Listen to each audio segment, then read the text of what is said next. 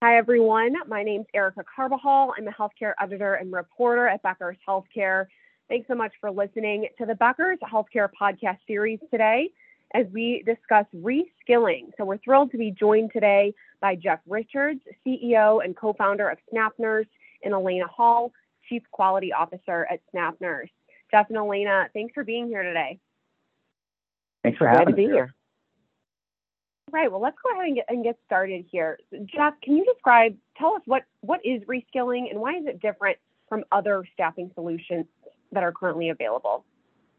Yeah, thanks, Erica. The reskilling is um, it's not a new concept. Uh, when I was uh, the chief anesthesia department director at Grady Hospital, we had our own reskilling program to generate more OR circulating nurses. So it's not unfamiliar.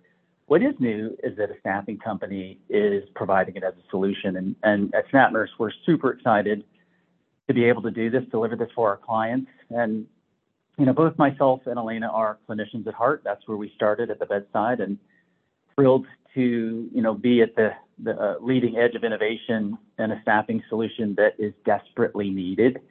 And that is the method by which to meaningfully, we can't creating more nurses involves nursing schools, large budgets, and you know multiple state and federal uh, support mechanisms to make that happen, and those things are happening. But the fastest pathway to increasing the pool of skilled nurses is through reskilling programs.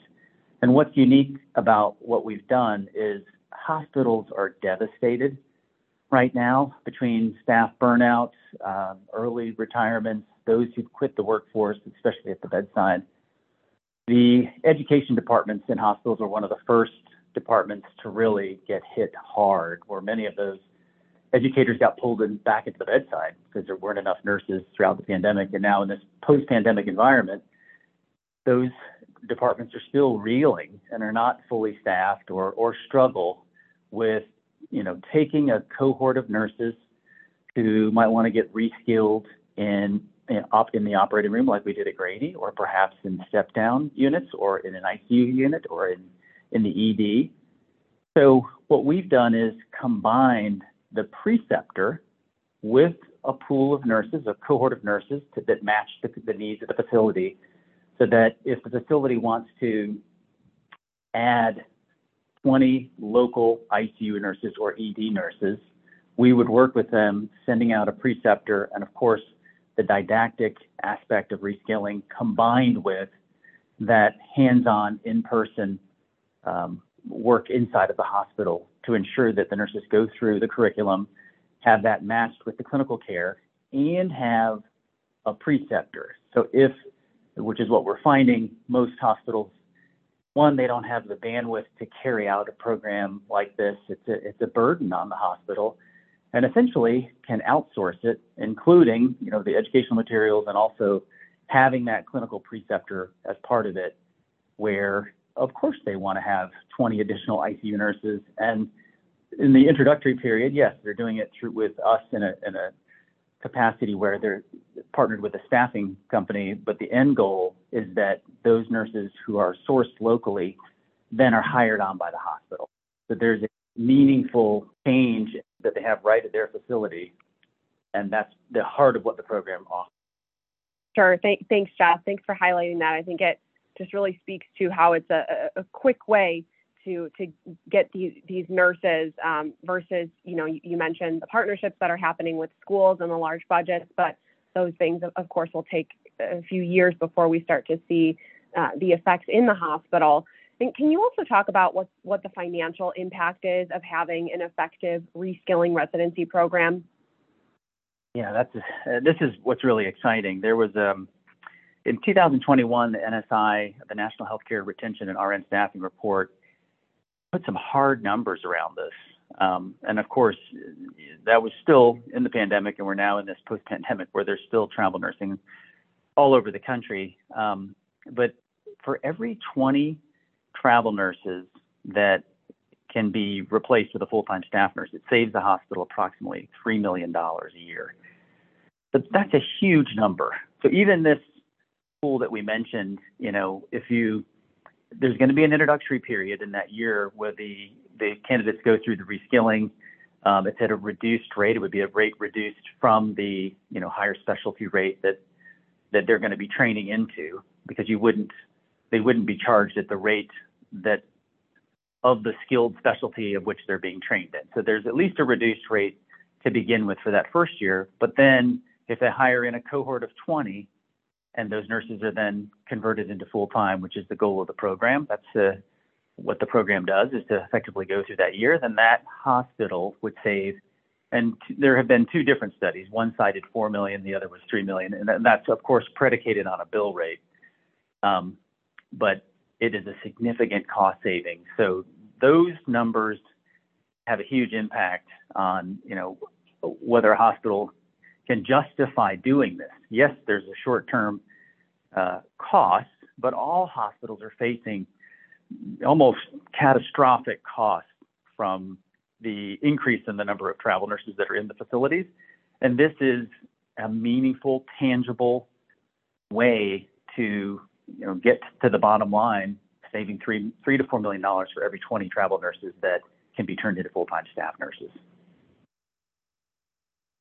Sure. So some really criti- critical cost savings there. Now, Elena, can you talk about what type of healthcare organizations and geographical locations would benefit the most from these types of reskilling programs? Yeah, I can. So to be honest, any facility will benefit from it. I mean, I don't think there's a facility that I'm aware of that's not struggling with staffing, but there is a specific um, portion that really was hit even harder than those in those urban areas. I'm speaking specifically around those community hospitals, those critical access hospitals. They're in the suburban, rural areas that aren't necessarily uh, destination locations for travelers. Um, a lot of the younger folks are moving out um, to the population centers. Um, and so they it's really a struggle for them to attract and retain full-time staff, let alone trying to identify contingent staff through a staffing company. So by working with a facility in, with a temp to perm solution like this, we're actually identifying those clinicians in that area and really helping them create a, a, a talent pool of people who want to work full time, which is where there's an even bigger struggle. Even for staffing agencies, there are struggles trying to even identify travelers and per diem clinicians who want to work in those suburban, rural areas in re- remote parts of the country, um, anywhere that's probably 50 to 75 miles out from a population center are, are hit even harder than the traditional urban um, level one trauma center that's in a larger area. So I would say definitely those would be the targets in going to, um, you know, small town America where it's just a struggle and they're really hurting direly for staff. For sure. And, Elena, uh, Jeff touched on this a bit, but can you touch on how long a nurse is in the program and where you where you find them?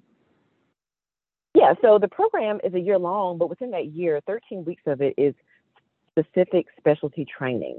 I'm using evidence-based practice didactic materials um, through the, the subject matter experts. So we're using preceptors who are certified nurse educators in those specialties to be at the elbow. They're not just someone who's going to be just kind of peeking in on them. They will be on that unit with those nurses for those 13 weeks as they train. And I like to kind of explain it um, from, from even a personal perspective for those of you who aren't necessarily in healthcare. Um, and Jeff, I don't think I told you this. So it, it reminds me of my experience as a um, starting to learn how to ride a motorcycle my first couple of days. And so I'm there on the uh, out there with the instructor, this instructor who really knows what they're talking about for two or three days on the motorcycle, trying to really understand, um, you know, how it works, feeling confident on the bike. And then the third day, once it's over, and they give me a motorcycle to ride by myself, I didn't do it. I just got my car and went home because that's what I was familiar with. And that's what frequently happens with these clinicians. They get put out there with a resource nurse, um, really not anyone who's that clinical expert. And many times they don't succeed because they don't have that 12, 13 weeks preceptorship that need, they need to have to build that confidence to be able to work through that specialty. And by being there at that site for that full year, they're not only learning the specialty, but they're learning the culture. They're they're learning how to work within that community. They're they've become vested in that facility and they want to remain and it goes both ways now the facility gets to see if they're a good fit you know if there are any hr issues if there are things that they would have to work through that if they own that particular clinician they hire them full time from the beginning those are things they would have to own and work with early on. So the solution really does have a mutual benefit to the clinician and to the facility. And that year is a time for um, intense didactic training, but then a year to really work through and, and build that uh, relationship with the facility and the clinician. So that was great to hear. I'm not sure how comfortable I am that I now know that, that Elena is riding motorcycles, but that's a great reference. that was a surprise, but understood the reference. Thank you. Elena, thanks for highlighting what, what sounds like a unique aspect of the program in terms of having those preceptors on the unit with the nurses for, for those 13 weeks. Can you also discuss the importance of, of having experienced nurses, you know, who, who are at least two years into their career in a reskilling residency program? Yeah, so this is something that people don't really talk about a lot. Everyone talks about new nurse residencies, how do you get more new nurses in the hospital, but there's a, a hidden population of nurses that really has has kind of fell out of the out of the um, limelight. So when you have those nurses who um, have maybe applied for nurse residency programs, they can't get in because the programs are usually cut to maybe 10, 20 clinicians. There may be 200 plus nurses who want to apply. Those nurses have to go somewhere. They usually go to home health they may go to SNFs, they may go to long term care, ambulatory, places outside of those acute care areas. So you have these nurses who have two plus years experience of patient care, dealing with complex situations, dealing with complex family situations. And now you're bringing them back to the bedside, back to those specialties with those skills, those hard skills that they needed to learn that takes them away from being a new grad, but they're bringing bringing value add to that facility. So when you when they arrive to the facility, they're de- they're used to dealing with complex patient family relationships. They're used to giving medications, documenting, meeting quality metrics. So you're bringing people in, although they may not have that specialty training, that you're bringing them in with a knowledge of, of basic nursing care that immediately adds value to that department on day one. Um, and so one that's one key component that I don't believe facilities are able to really wrap their arms around because they are so um, focused on that new grad or trying to retain their current staff that there is that group of nurses who are asking, you know, pleading, how do we get in? But there isn't necessarily a pathway for people who are two plus years experience into that facility to learn that training. So that's why that two plus year experienced nurse is it's a win-win for them because they may be in the community and they've been trying to figure out a pathway to get in, and this provides a pathway for those local clinicians to get into their favorite hospital they've always dreamed of working in, and then they're bringing on bringing their skills and knowledge of being an experienced nurse with them. So just like during COVID, how they were pulling nurses from ambulatory, from um, uh, various other specialties outside of the ICU to support, you're bringing these clinicians in with that knowledge and actually creating more of a team approach and adding additional bandwidth for those clinicians who are already burnt out, who are already struggling, um, immediate support on day one, and then they're learning the the culture and all of the um, specialty that's needed for that particular facility, whether it's OR, ER, maternal child health, any of those um, that we'll be focusing on. Sure. It sounds like the, the fundamentals are, are such a key focus here. And Jeff, to close us out, can you talk about why healthcare organizations historically have had barriers to sustainable access? So you're talking about with regards to reskilling, being able to sustain yes. a program like Yes, exactly. Yes. So I'd mentioned it in the beginning of this podcast that when I was a, the director of anesthesia at Grady Hospital, Grady had its own uh, reskilling program for circulating nurses. And what ended up happening, they would take a cohort, same thing, you know, that, that we're proposing here of 10 nurses, but the clinical instructors were also uh, operating room nurses who, and this was 2016, 2017 when I was witnessing this, you know, right before I went back to MBA school, then ended up founding SNAP my, with my partner, Sheree Kloss, is that the clinical instructors were, because there would be call outs, you know, the, the typical scenario because there was some kind of call out, they got pulled into the operating room because they had to staff rooms. And it ended up delaying, significantly delaying the cohort from being able to finish. Um, constant interruptions in the educational cycle, where, you know, to um, Elena's earlier point, you want to have a quick succession, right? Where you're doing didactic learning and then experiencing the, the clinical environment and have that well coordinated and continuous throughout. Of course, there could be a day two here or there throughout that first 13 week cycle, but that's not what I witnessed. It's that the clinical instructors were constantly pulled into the operating room. And I think what we're suggesting is we're already aware that that was happening and could happen pre pandemic. Post pandemic, you can be sure that that's going to happen constantly, or they just don't have the bandwidth to do it, period. Now it's not possible. So by providing that clinical preceptor as part of the team, and depending on the cohort, you know, there's a ratio there, a proportionality of uh, preceptors to the number of candidates in the cohort. Then there could be multiple preceptors, you know, if the class is big enough, which would give that added layer of, you know, support and structure so that the, the educational pathway is going to stick to the timeline that we're suggesting. And then after that first 13 week period, when the nurse graduates, the value that they're going to provide the facility is going to last for the remainder of the weeks of the year. And, you know, they've now got a newly minted, especially skilled nurse and got through the program on, uh, on time, which is really the goal. That's, that's a huge a- aspect of the value add that we're offering is to ensure that they have that clinical instructor.